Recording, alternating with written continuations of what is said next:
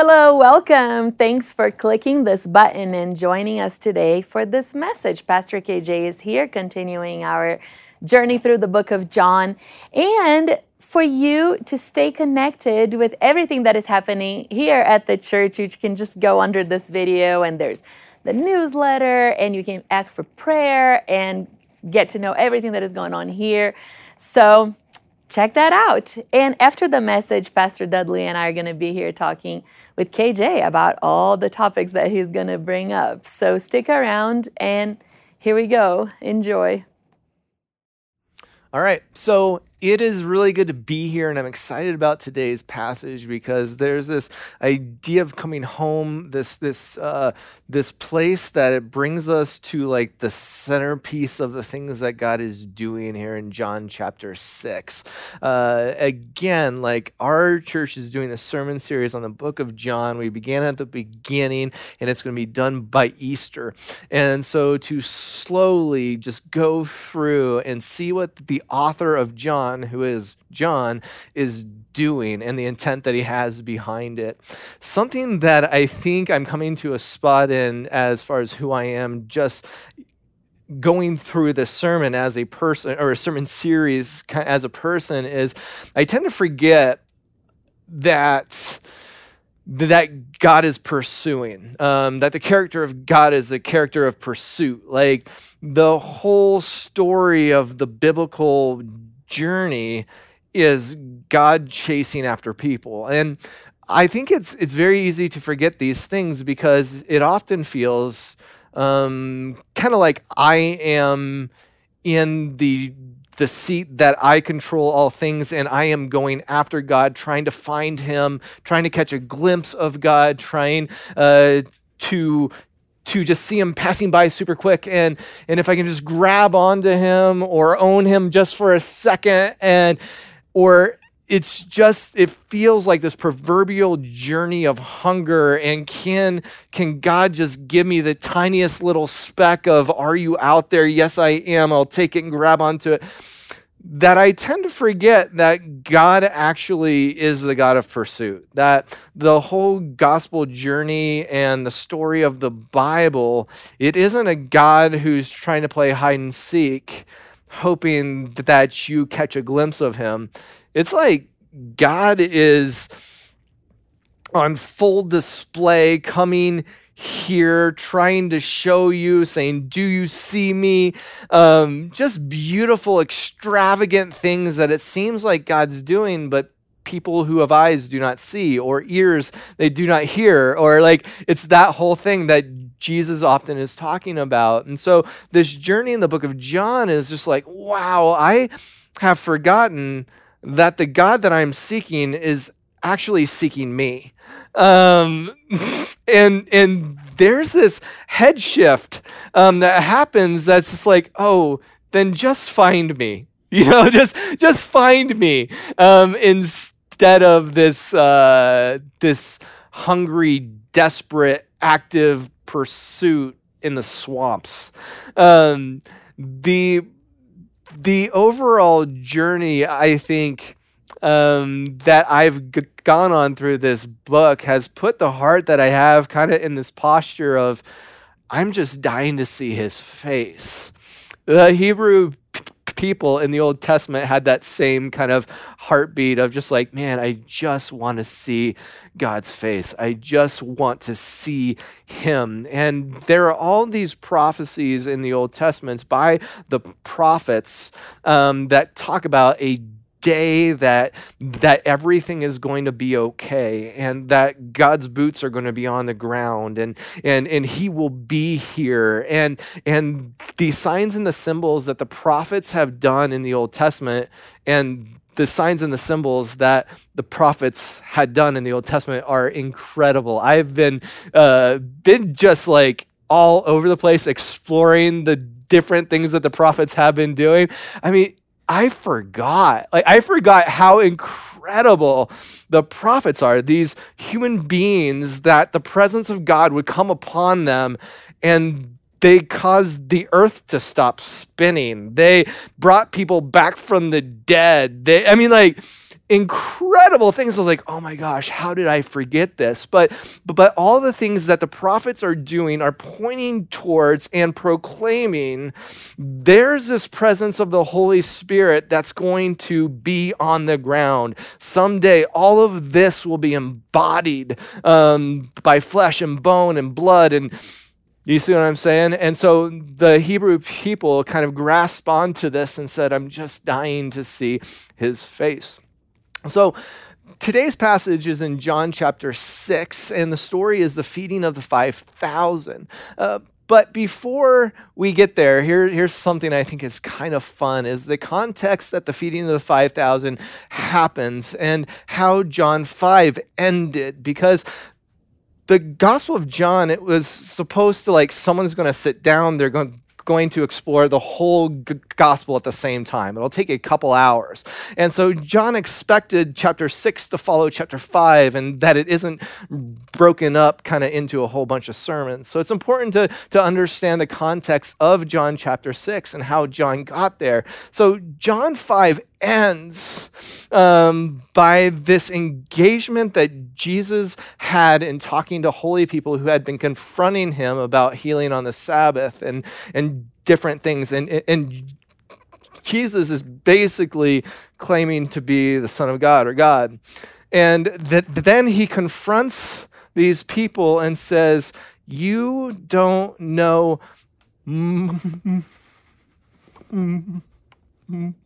Moses, so you don't know me.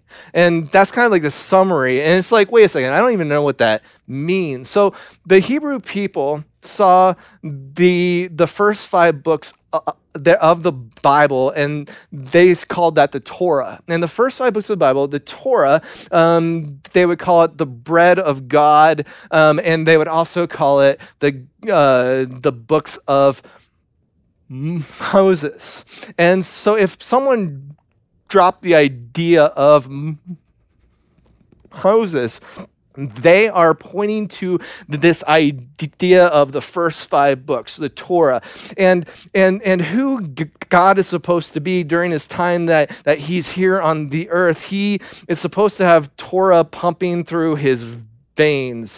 How he thinks is Torah. And this prophet, who I'm going to talk about just a very tiny bit because I think it's really important here in John 5 when Jesus says, you do not know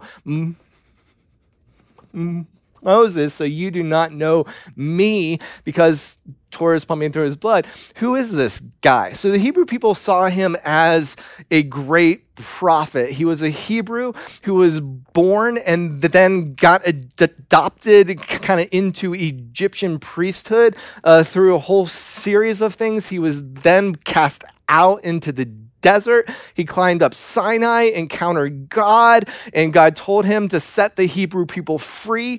He goes back kind of into this huge place that people are enslaved, that God cares about, the children of God. And so he goes back in the place he was born into, and he says, I'm going to set these people free. And there are the 10 plagues that happen.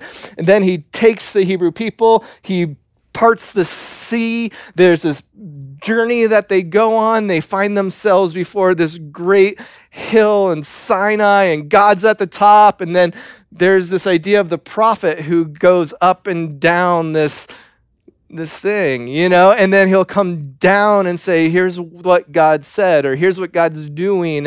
And during this time, God is feeding his people by sending bread from heaven. And it's this idea of substance by God and the prophet. And the Hebrew people see this time as a very fond, holistic, that God pursued them. Again, it's this idea of pursuit, that God pursued them in their slavery, brought them out, parted the sea, baptism, and then puts them into the desert, and then creates this guy who's this major prophet who eventually brings down Torah, that God inscribes, and he brings them down the books, right? This is the thing. And then this idea of the bread and the people being sustained. And this is the place that the Hebrew people and God had something. They had something. And so this is something that you could kind of put yourself in as a Hebrew person of thinking about the time of the prophets, the times that God was palpable, the times that the signs of the prophets and God speaking and doing things was very valuable. And so John 5 ends by Jesus saying, you don't know Moses, so you don't know me. And so as a Hebrew person, you would put yourself in that context, thinking about the Torah, you're thinking about Sinai, you're thinking about the bread from heaven, you're thinking about the parting of the sea, you're thinking about the Hebrew king born into Egypt and then being cast out into exile. You're thinking about the 10 plagues, you're thinking about the promised land, and you're thinking about salvation for all of your people. And there's going to be a time that the prophets come back. There's this idea that the Torah isn't going to be on tablets, it's going to be in flesh and blood, and God will speak to us. You see what I'm saying here? And so that's how John 5 ends, is he's accusing the holy people. You forgot. Okay, like that's what's happening. You forgot about Torah. You forgot the Exodus journey. You forgot. So that's how it ends. And then the story of John 6 happens. So pull out your Bibles, John 6, it's the first half. Here it is. Sometime after this, Jesus crossed the far shore of the Sea of Galilee, that is, the Sea of Tiberias, and a great crowd of people followed him because they saw signs. Hold on. So he crossed the sea, and a great crowd of people followed him. Oh, do you see a parallel? Okay, he had performed great crowd of people followed him because they saw signs he had performed by healing of the sick. Then Jesus went up to the mountainside and sat down with his disciples. The Jewish Passover festival was near. That also is something to circle. This is the time of Passover again. So anytime you hear Passover, it brings you back to Egypt. All right. Verse 5, when Jesus looked up and saw the great crowd coming towards him, he said to Philip, where shall we buy bread for these people to eat? He asked this only to test him, for he already had in mind what he was going to do. Philip answered him, it would take more than a half year's wages to buy enough bread for each one to have a bite. Another of his disciples, Andrew, Simon Peter's brother, spoke up. Here's a boy with 5 barley loaves and 2 fish, but how far will they go amongst so many? Jesus said, have the people sit down. There was plenty of grass in that place, and they sat down. About 5,000 men were there. Jesus then took the loaf, gave thanks, and distributed to those who were seated as much as they wanted. He did the same with the fish. When they had enough to eat, he said to his disciples, gather the pieces that are left over. Nothing is to be wasted. So they gathered them up and filled 12 baskets with the pieces of 5 barley loaves left over by those who had eaten. After the people saw the sign Jesus performed, they began to say, surely this is the prophet who came into the world. Jesus, knowing that they intended to come and make him king by force, withdrew again to a mountainside by himself. So I'm hoping that you can begin to start to see these different things that shimmer and shine kind of as John is telling the story of the feeding of the 5,000, because this is a very common story. Like the feeding of the 5,000 is told in tiny tots and like Bible studies, and it's typically taught from this perspective of, man, how cool is God? Or you give God your talents, and he can, cause them to go super far. And that's true. But you got to ask, is that what John is really going for here? And having been a part of this journey for 5 chapters, I think our church is beginning to understand some of the character of John and how intentional he is. And so don't forget this idea of the prophets. Don't forget this idea of the signs, and that there are 7 signs in the Gospel of John. And in that context, in the 7 signs, the feeding of the 5,000 is the centerpiece. It's the place that they all come together and they inform all it's the aha, it's the folding, it's the everything's going to be different from this point on. The signs that have brought us here are pointing toward the feeding of the 5,000, and then the feeding of the 5,000 kind of bends in on itself and says, from this point on, you interpret everything by the Son of God has boots on the ground.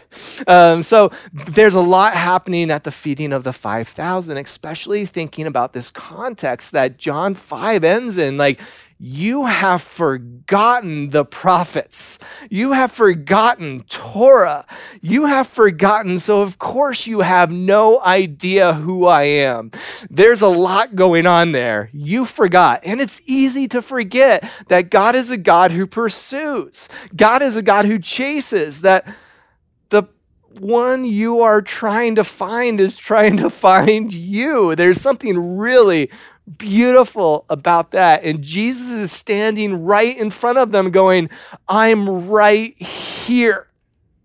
And then the feeding of the 5,000 happens. So there's this huge crowd of people who follow Jesus across the Sea of Galilee because they have seen the signs and they have seen his healings. They have seen what he's doing. This is the pinnacle. He is popular. He's doing things. People are talking about him. People are we need him. We are hungry spiritually, physically, and they just cross the board.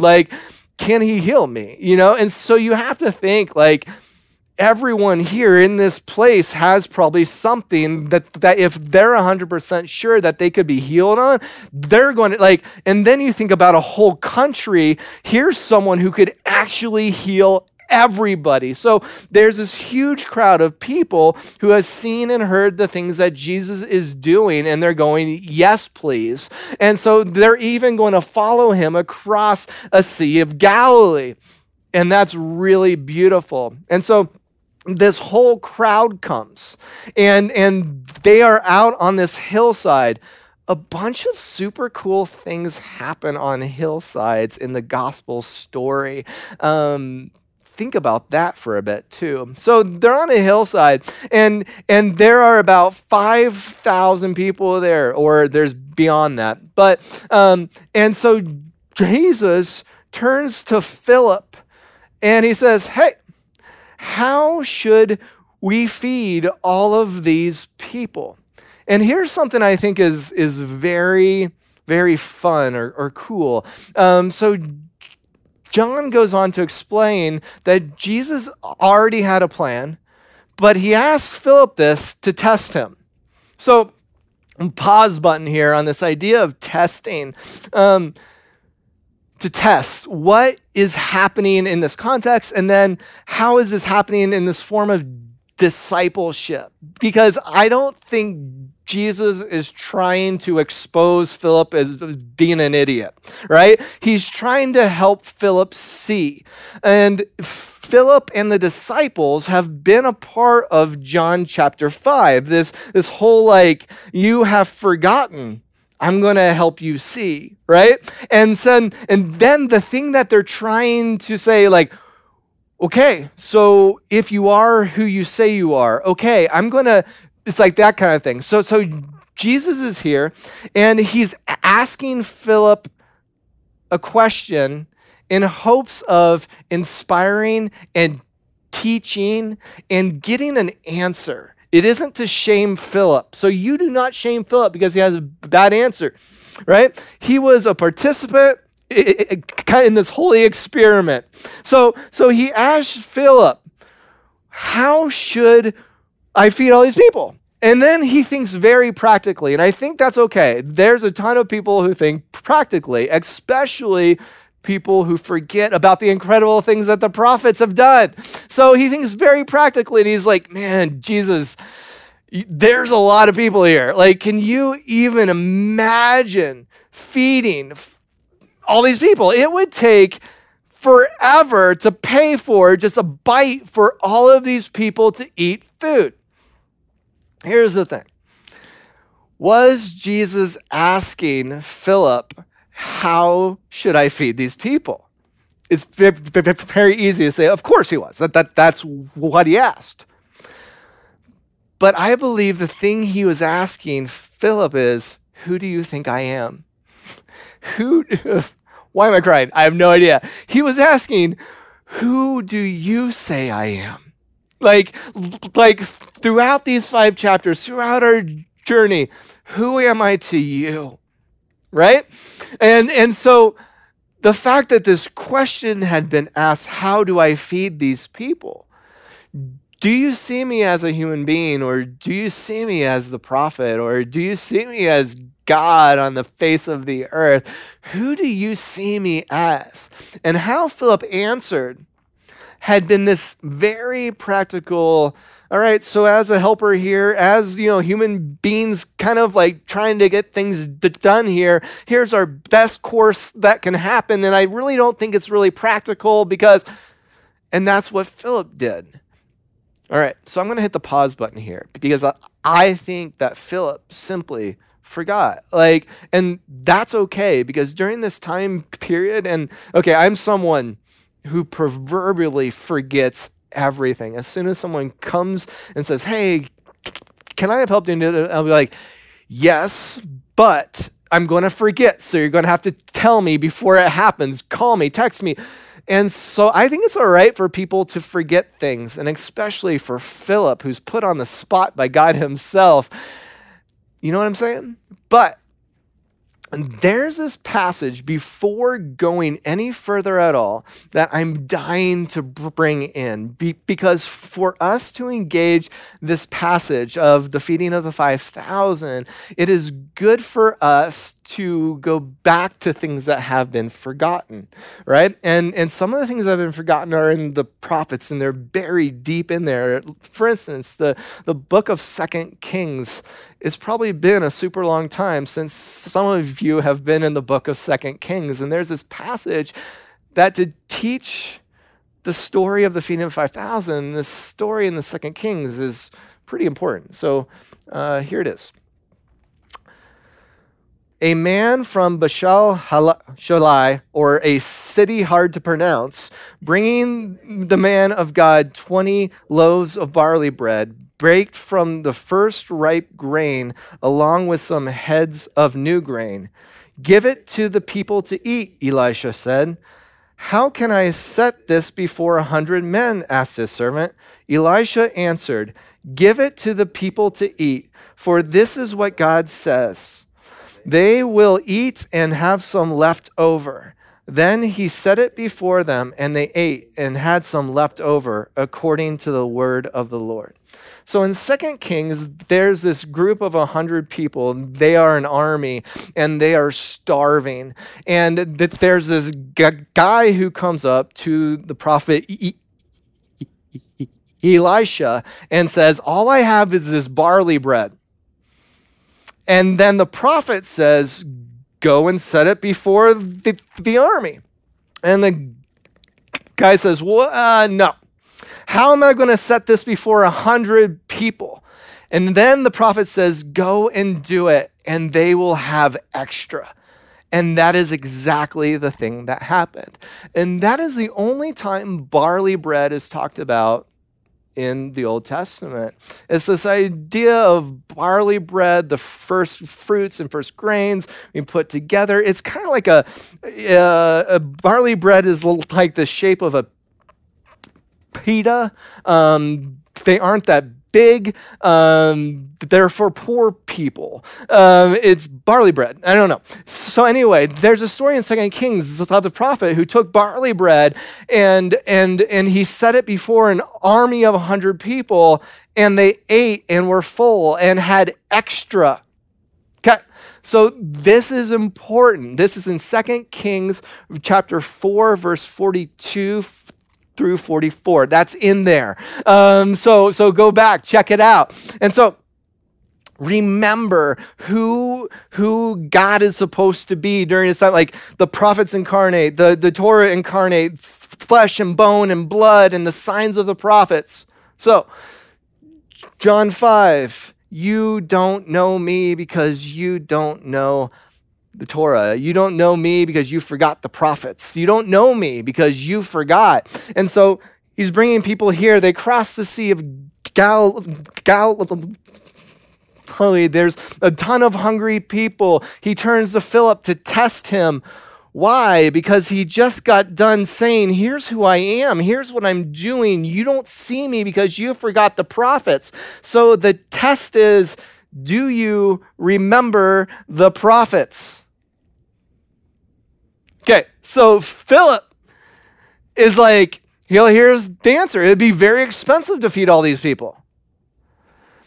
Andrew. Okay, so historically, here's something cool about Andrew. So Philip, Andrew, and Peter are from the same hometown. So in the Bible, anytime that he pops up, there's simply Philip is there and Peter's there also. Like they hang out together. They have the same vocabulary, same upbringing. They probably grew up together. So that's just kind of a fun side note. So Philip is being tested by Jesus. How should we feed these 5,000 people? I don't know. It's going to be expensive. Then Andrew, if the question is, do you remember the prophets? Do you see me? Do you know who I am? Then Andrew says, here's a boy who has 5 barley loaves and 2 fish. Barley loaves comes back, and all of a sudden, everything begins to shimmer, if you're Jewish. Because the only time that you have heard of barley loaves is in 2 Kings. So here's something that I just want to kind of hug at this point in time. It's typically, at this point, it's so Andrew is coming, and he's really skeptical, and here's all the food that is here. It's like, there's probably tons of food out there. People have prepared. People have been hiking. People bring food. This is their culture. And so it isn't like there are 5,000 people out there and the only person who has bread or fish is this boy who only has these 5 pita breads. That there are other options out there. I'm sure of it. And so as I engage this text, the heart posture of Philip versus the heart posture of Andrew is very different. So do you remember what the prophets did? Because I come bearing that same Holy Spirit, the cloud parting, descended on my baptism type of, thing. And do you remember? Do you know who I am? Who do you say I am? Philip, how do the prophets feed these people? Right? That's what's going on here. Do you see me? I don't know. That'd be very expensive. Andrew, man, his hope. You got to remember the Hebrew people. They are hoping for something soon. They are hoping for the signs of the prophets. And it was like he saw the test and he threw the test back. That's how I see it. Because out of everything out there, he's searching the barley loaves. And so you picture, Jesus there claiming to be who he's claiming to be. Then Andrew saying, I think I've got it. And so he brings this boy and says, this boy has 5 barley loaves, as if there's this secret connection, and you can almost feel Jesus going, darn right. That's barley loaves. I do things with barley loaves. And there's something there. And the fact that there's 5, that's important too, especially after coming from the end of John 5 and this idea of Torah and the 5 loaves of bread and the 5 books of Torah. Like, come on. And so these barley loaves are given for the first time since Second Kings. And then Jesus takes the barley loaves and blesses them and says, pass them out to everyone who is hungry and collect the extras. It is like he is quoting Second Kings, like, collect the extras. There'll be plenty left over.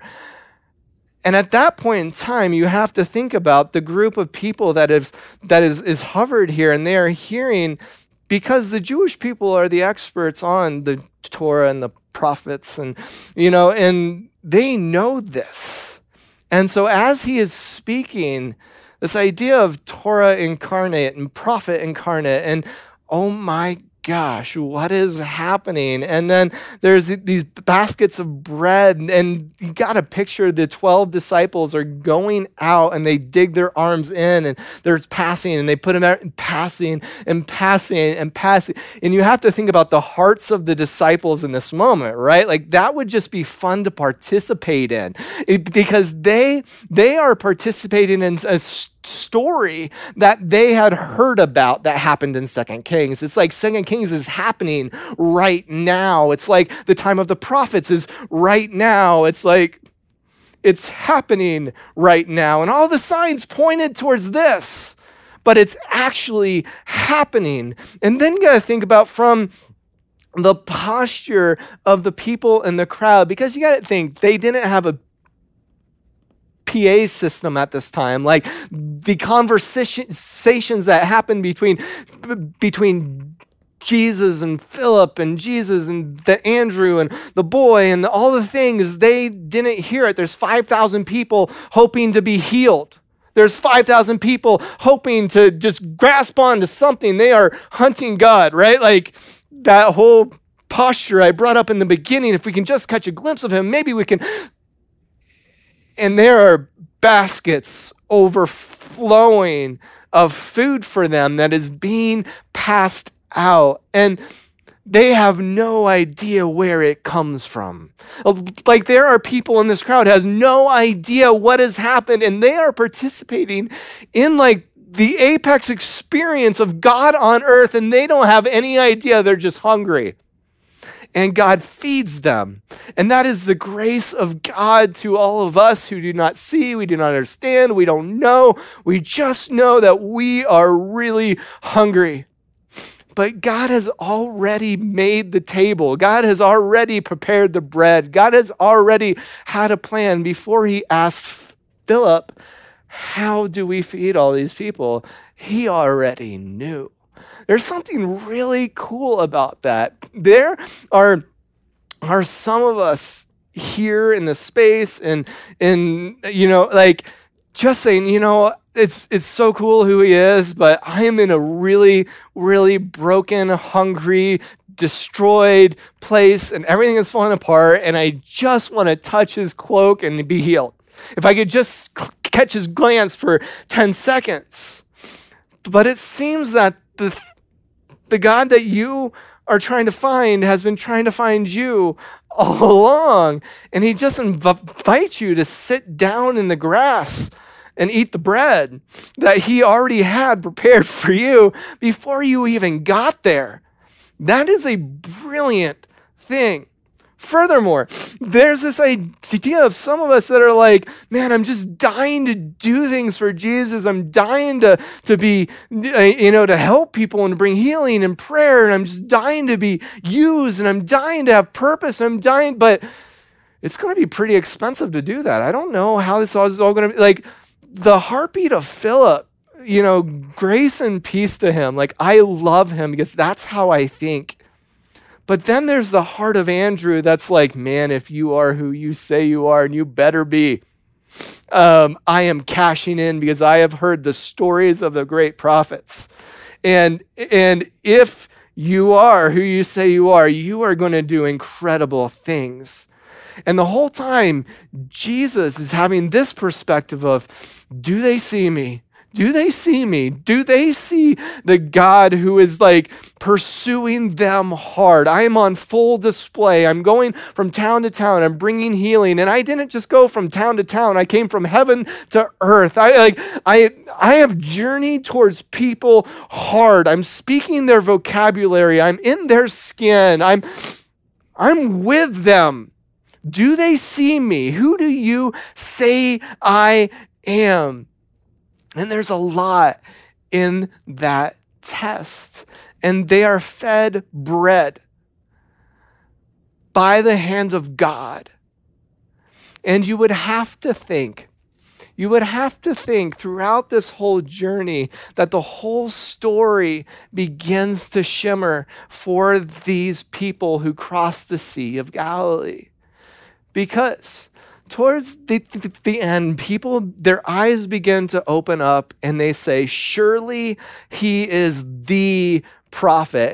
And biblically, these are in caps. The prophet. It's the prophet to end all prophets. It's it is him. It is. Circle the prophet. Surely it is him. And it causes this fear for Jesus that they are going to turn him into a king by force. And I think there's something really beautiful about that passage, because it's a big passage, because it causes Jesus to go to a mountain again by himself. Who else would actually do that to go encounter God? And so He just gets done feeding these 5,000 people, these 5 barley loaves turned into, they all ate and they were full. It isn't like they just had bites. They were full. They were burping and they couldn't go anywhere, like bellies full. And then they come back and have 12 full baskets. Some people say this is like the poetry of the 5 books of Torah, all of a sudden shattered and put together and expanded into 12 baskets in abundance, and 12 tribes and 12 disciples to the ends of the... See, there's a lot there in these 12 baskets of bread. But as people saw this, it caused Jesus to see that they are going to turn me into a king by force. And understandably so, because think about the times of people who encounter God, or the times that you have encountered God, or catched a glimpse, or grabbed his cloak, or had a God encounter, or there was something that was really profound to you. Tell me the thing that from a human perspective that you try to do, or what I do. I try to own that. I own it and recreate it, or suck it dry, or do it over and over and over again, or I force him to be things that he potentially does not have any intention of being. Has Jesus, has the Bible, has our faith oftentimes become something by force at the hands of human beings that God didn't ever have an intention for it to be at all? So instead of this idea that Jesus is going in the provision of the prophets as the Son of God, and there's a path that is paved, it is the intention of people as they said, oh my gosh, it is him, to capture him and put a crown on him and put him on a human throne and say, he is going to perform our agenda. And he says, no, I'm going up to meet with God up top of Sinai. And it hadn't been Sinai, but this is the thing that the people there saw. Here is a guy who's claiming to be prophet, and they see him as prophet, and he crosses the Sea of Galilee. They follow him. They are on a hillside. They are hungry. He takes bread, blesses it, and they are fed bread. And then he goes off by himself and climbs high to experience God. Who is he saying that you forgot? The same person that they forgot in John 5 at the end. Because you don't know Moses, you don't know me. And so it's like he in type and shape and form and all things performs this all prophets journey of the Exodus story and putting people in it, being fed bread from heaven, crossing the sea, being sustained, and then going, wow, I am seen by God himself. And then him saying, you cannot own me. It's time for me to go. I think there's something really, really beautiful about this idea, first of all, of who do you say he is? Because if you really believed that Jesus is God, I mean, like really believed, how would everything be different for you? I mean, like picture yourself being Philip and Andrew. Okay, because I think like our typical answers to things are the answers that Philip gives. It's the practical. I don't expect too much. I'm here for it. I get the idea. But if you really believed, like from the essence of your soul, that Jesus is who he says he is, how would the answers you give be completely different? What would it be like to be like Andrew? Like to have the hope of Andrew, the faith of Andrew, the experience of Andrew, the challenge of Andrew, this idea of like, man, I think I see where you're going. So in those times that there is a desire that's dropped in your heart, that it isn't the Philip thing of like, oh man, that's really expensive. I don't know how I'm going to practically make this. Or, man, I think where you're going. Because I've seen this story play out before. And are you calling me? Because if you're calling me, I'm about to participate in something really incredible. What would it be like to be the people in the crowd who are just honest and say, I just need bread today. I'm just hungry today. And I'm broken, and I'm just hoping to catch a glimpse of him. I really can't hear him. To you, that is a-okay, because there is plenty of bread to go on forever. The big question I go home and think about is, how do I gauge who I am and who he is after I've experienced him? Do I give Jesus the ability to go off so I can follow him? Or do I have the desire to put him kind of in shackles so I can put a crown on him and put him there on a throne so he can do the things that I have a desire for him to do? There's this practical heartbeat of like, do I have the desire to follow Jesus? Because from this point on in John chapter 6, this is all about this idea of discipleship and going forward. There is a following that takes place. Do you have a desire to follow Jesus, or just to simply point at him and said, I was there? So that's our engagement for today. I pray that you have seen things that you have not seen. I pray that you have heard things that you have not heard. I pray that there's this idea that has begun to shift for you, that the God that you have been pursuing is pursuing you. Sit in the grass, eat bread. This is the best place you could possibly be. Lord, thank you for preparing places for us in all the places we are at this point in time. Jesus, thank you for being a God who pursues, speaks our vocabulary, goes after us, tests us, gives us opportunity, feeds us bread, brings us back from the dead, heals us, causes us to see, causes us to hear. Thank you for being a God who is doing the same things that you have been doing since the very beginning.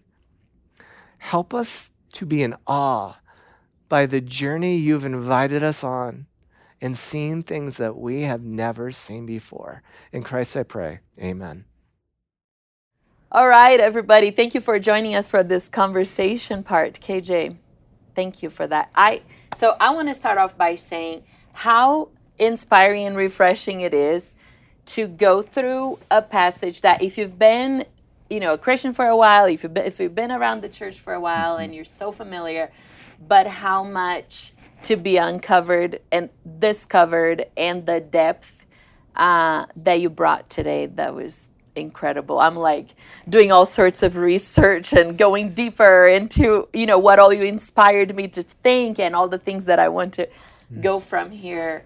But I agree, Mariana, yes. Because I think there are at least like several significant things that I hadn't really thought about before, and that's inspiring because, you know, you listen to a message and you think, oh yeah, it's a really well-known passage, but after this message, there are some things I want to go back and look at again because I feel like, wow, yeah, that was really helpful. That was interesting. That was inspiring. And so Thank you for that. I appreciate that. Yeah. And I think ultimately, I think so many people have a hard time. Like, well, you still hear people that will say, oh, did Jesus really actually say he was God? He never said, I am God.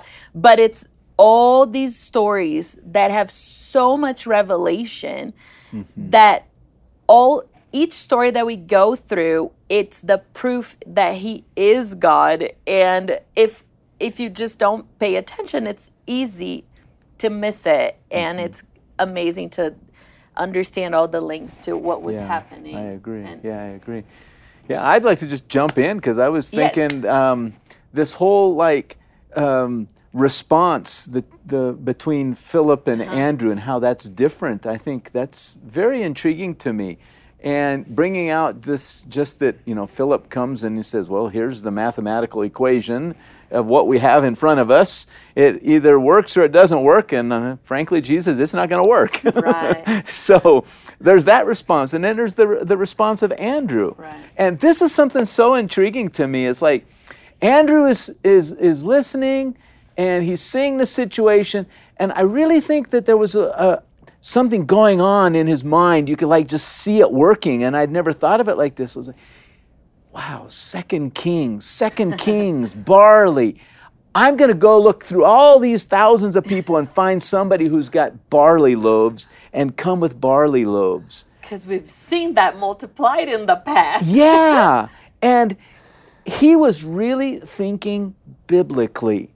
It's like, I'm going to allow the Torah to inform my response to Jesus. Mm. And that is beautiful. Mm-hmm. And that's how we as Christians need to live, because we are constantly doing the math about everything or the science behind everything instead of allowing the Bible to inform and, you know, to determine how we're going to respond. So, right. Yeah. I love that. I think there were those 2 points that you make. I'm sorry, I want to ask you questions too. But go for it. The things that I was sitting on was these 2 instances where we make it about us, right? Yeah. Philip and Andrew, he's like, well, here's what I can do. Or even, I'm gonna impress Jesus on how, like, Jesus, I did the math. It would take this much money. It would take this much work. And aren't you so proud how I could figure out myself? It's the answer is that it's impossible. But I think it's all about me rather than it's all about him. But then at the end, when you bring that they wanted to make him king, like they wanted. It's their agenda. It's all what they want. Mm-hmm. I was just that's really. Oh my gosh, there was so much being uprooted in my mind of life, how often our instinct response is what's my own capacity, what's my thinking, what's my agenda, what's my expectation compared to having the biblical perspective, but what is Jesus here to do, or what is he doing compared to when you said that, like they want to put a crown on his head. It's even painful to hear, but so true in so many things. That just indicates that we fall into this trap regularly of wanting to manipulate God into our plans instead of following him. And the definition of discipleship is following Jesus, as you mentioned. And I think that's where I've, at that last point that you're making, Mariana, it's like, wow, do I want to follow Jesus, or am I wanting Jesus to follow me in my direction and in my plans? So that was another really helpful kind of point for me. I think there's great application coming out of this passage. Right. How did you feel about it, KJ? Yeah. I know. I do want to say one more thing, because I love that it's not about shaming, like what you said about Philip. Oh, yeah, there was a point there. But it's that inspiration of, do you see who I am? And Jesus' question. So it's not like, oh, Dudley, I can't believe you're still doing that, just like Philip or me. No, it's like Jesus is inviting us. Do you see?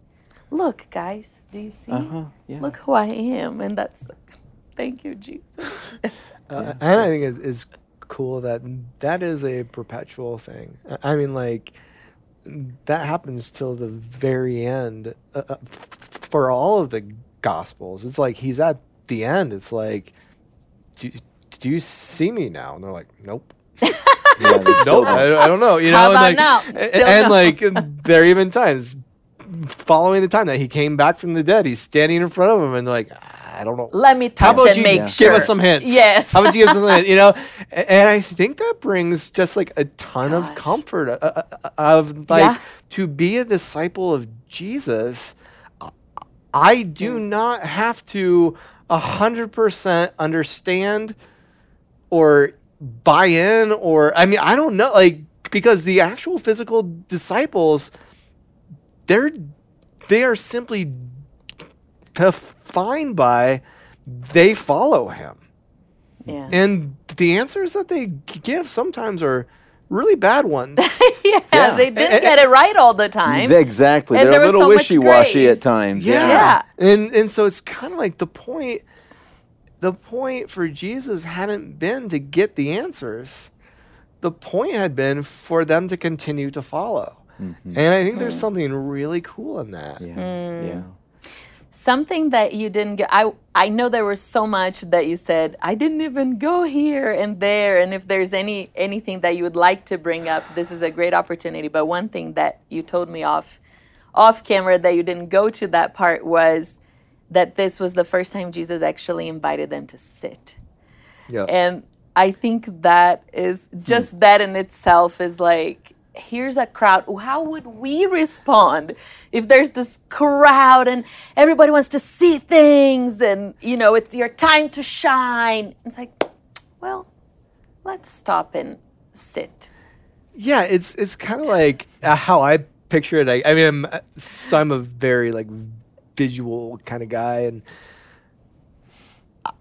I just picture people that are hurting and they're just dying to be healed, and they're bringing people to be healed, and they're not here like to hear him, or like, we're here to hear a sermon. Like, it's like that they have seen the signs, they've seen him healed, and like he is growing, and like just the people elbowing and like trying to get in, you know, like I kind of feel that, and like people, it's hot and sweaty, and I don't know. I just don't see a whole bunch of like holy people being calm, set for church.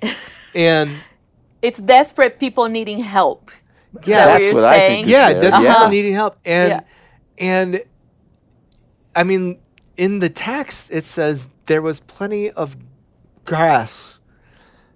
And like, is it like Psalm 23? Is that what you're picturing? I do. I do. I go there. I couldn't put that in a sermon, but that's the place I go. There's and John intentionally says there was plenty of grass, and Jesus told the disciples to tell the crowd to sit. And I just think there's so much beauty in that posture, especially because in the other Gospels, so as Jesus does his sermon on the mount. It's the same thing.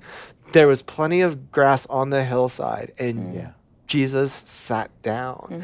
And it seems that incredible things happen from this posture of sitting in the grass compared to the angry I'm going to fight for things posture. So what about... I don't know. What, it's, yeah, coming from this I'm place starting of just rest thinking and... a little bit out loud, but this is the scene sitting in the grass. The beginning says it's taking place at Passover, which takes us back to Egypt. Right. And after the Passover, they're wandering in a wilderness. Right. I mean, which they're in a wilderness grassy. Setting, but not grassy. But it's this sense of like lostness and being rushed here and rushed there and acting here and doing this and doing that and getting lost here and getting lost there. And it's a very different kind of situation at the time of the Passover now. Yeah, so I was just thinking about the contrast. Mm-hmm. If we don't forget the Torah, right? But we do. Yeah, absolutely. So. But it's so beautiful, yeah, bringing back to all the symbolisms that you're talking about, how the people were fed bread in the desert and Jesus is feeding them bread, you know. And later in this chapter, he is the bread of life. Uh-huh. Yeah. Yeah, it's so fun because I almost like have how I like feel it. It's so it isn't just a symbol to him. Like he is doing it. He had been there. Mm-hmm. And so it's kind of like, do you see me? Do you see what I'm doing? Do you? Who do you think I am? Like, I think that's this question that's very silent behind the whole text. It's, do you see me now? Do you see me now? Mm-hmm.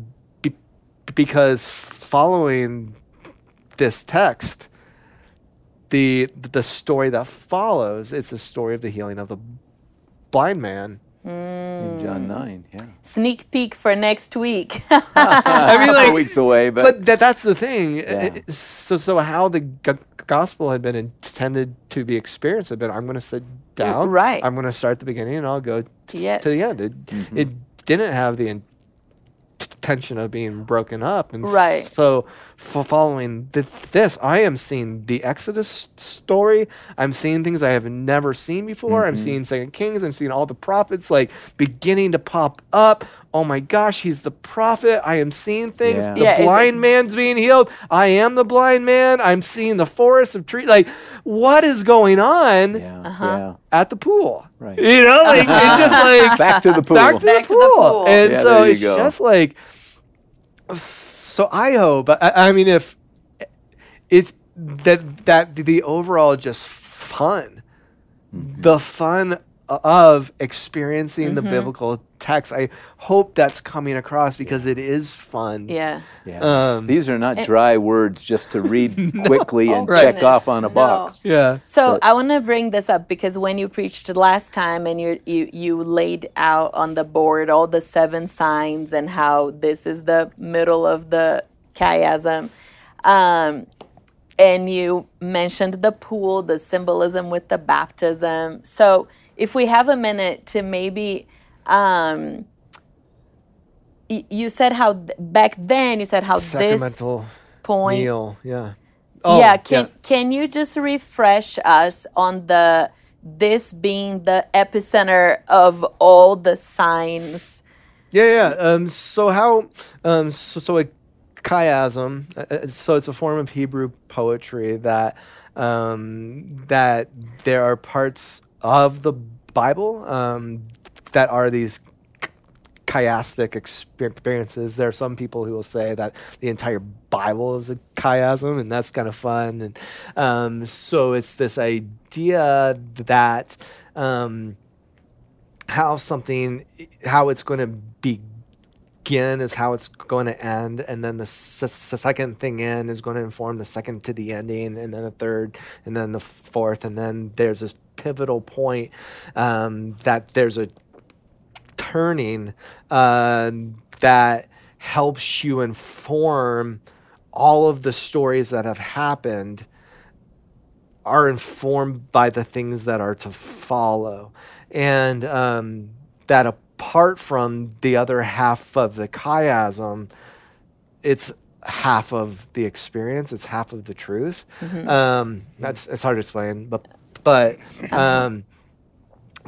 But so for Hebrew chiasm, that there's the turning point. It's like this centerpiece that does not have to be informed by something else. It like spells it out. It's like, hey, idiot. And it's I'm gonna spell it out for you. If you don't see this, just put the book down and go somewhere else. Like, that's how it feels. And so the feeding of the 5,000, it is that pivotal point. It's like, hey, I'm gonna spell it out, and from this point on, the things that follow are going to inform everything else that I've said, and the things that I've said are going to be a poetic expression of everything that's to come. So expect there to be the baptismal vats that are empty and then filled and then turned into wine. That's going to happen again. Expect the healing of the official son and someone coming back from the dead, because that's going to happen again. Expect someone who's paralyzed to get up and walk, because that type of healing, it's going to happen again. And so that's the thing that John's doing on the second half, but from a whole other perspective. Which we're entering in now. Which we're into, because your perspective is, oh, I was so blind before, I didn't see. Surely he is the prophet who has fed us bread. And then, so there you go. That's so good. Yeah, I love it. So this is the center. Yeah, it's a centerpiece. But I mean, it's very easy, to bring in the whole symbol, and people often do and say. So at this point, I mean, like, Jesus is breaking bread. He is breaking, like, So it is the type and shape, kind of him breaking his body, and passing it out for 5,000 people and multiplying it, 12 baskets, 12 tribes going out. Like, his body is for everyone. It goes back to John 1, the Lamb of God who takes away the sin of the world, everyone. So it's very easy to go there. So again, there's just a ton of, someone could do a sermon on the feeding of the 5,000 for every Sunday until the end of time, and it's going to be different because there's a lot to cover. So, absolutely. Yeah.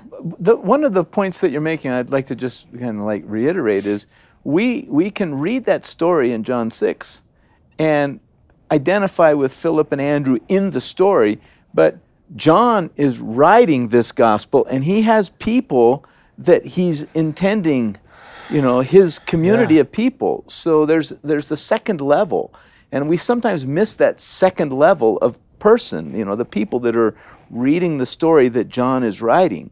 They're not Philip and Andrew, but they're the people that are living with John, and he's teaching every Sunday or every day. And so there's that level that I think is valuable to keep in mind. So all right, so I got to ask you something here, and it's just like a personal opinion on things that can't be academic, because you can't prove it. It's all like speculation. But the Gospel of John, he always kind of he talks about himself quite a lot. Like, he'll call himself the beloved, the boy.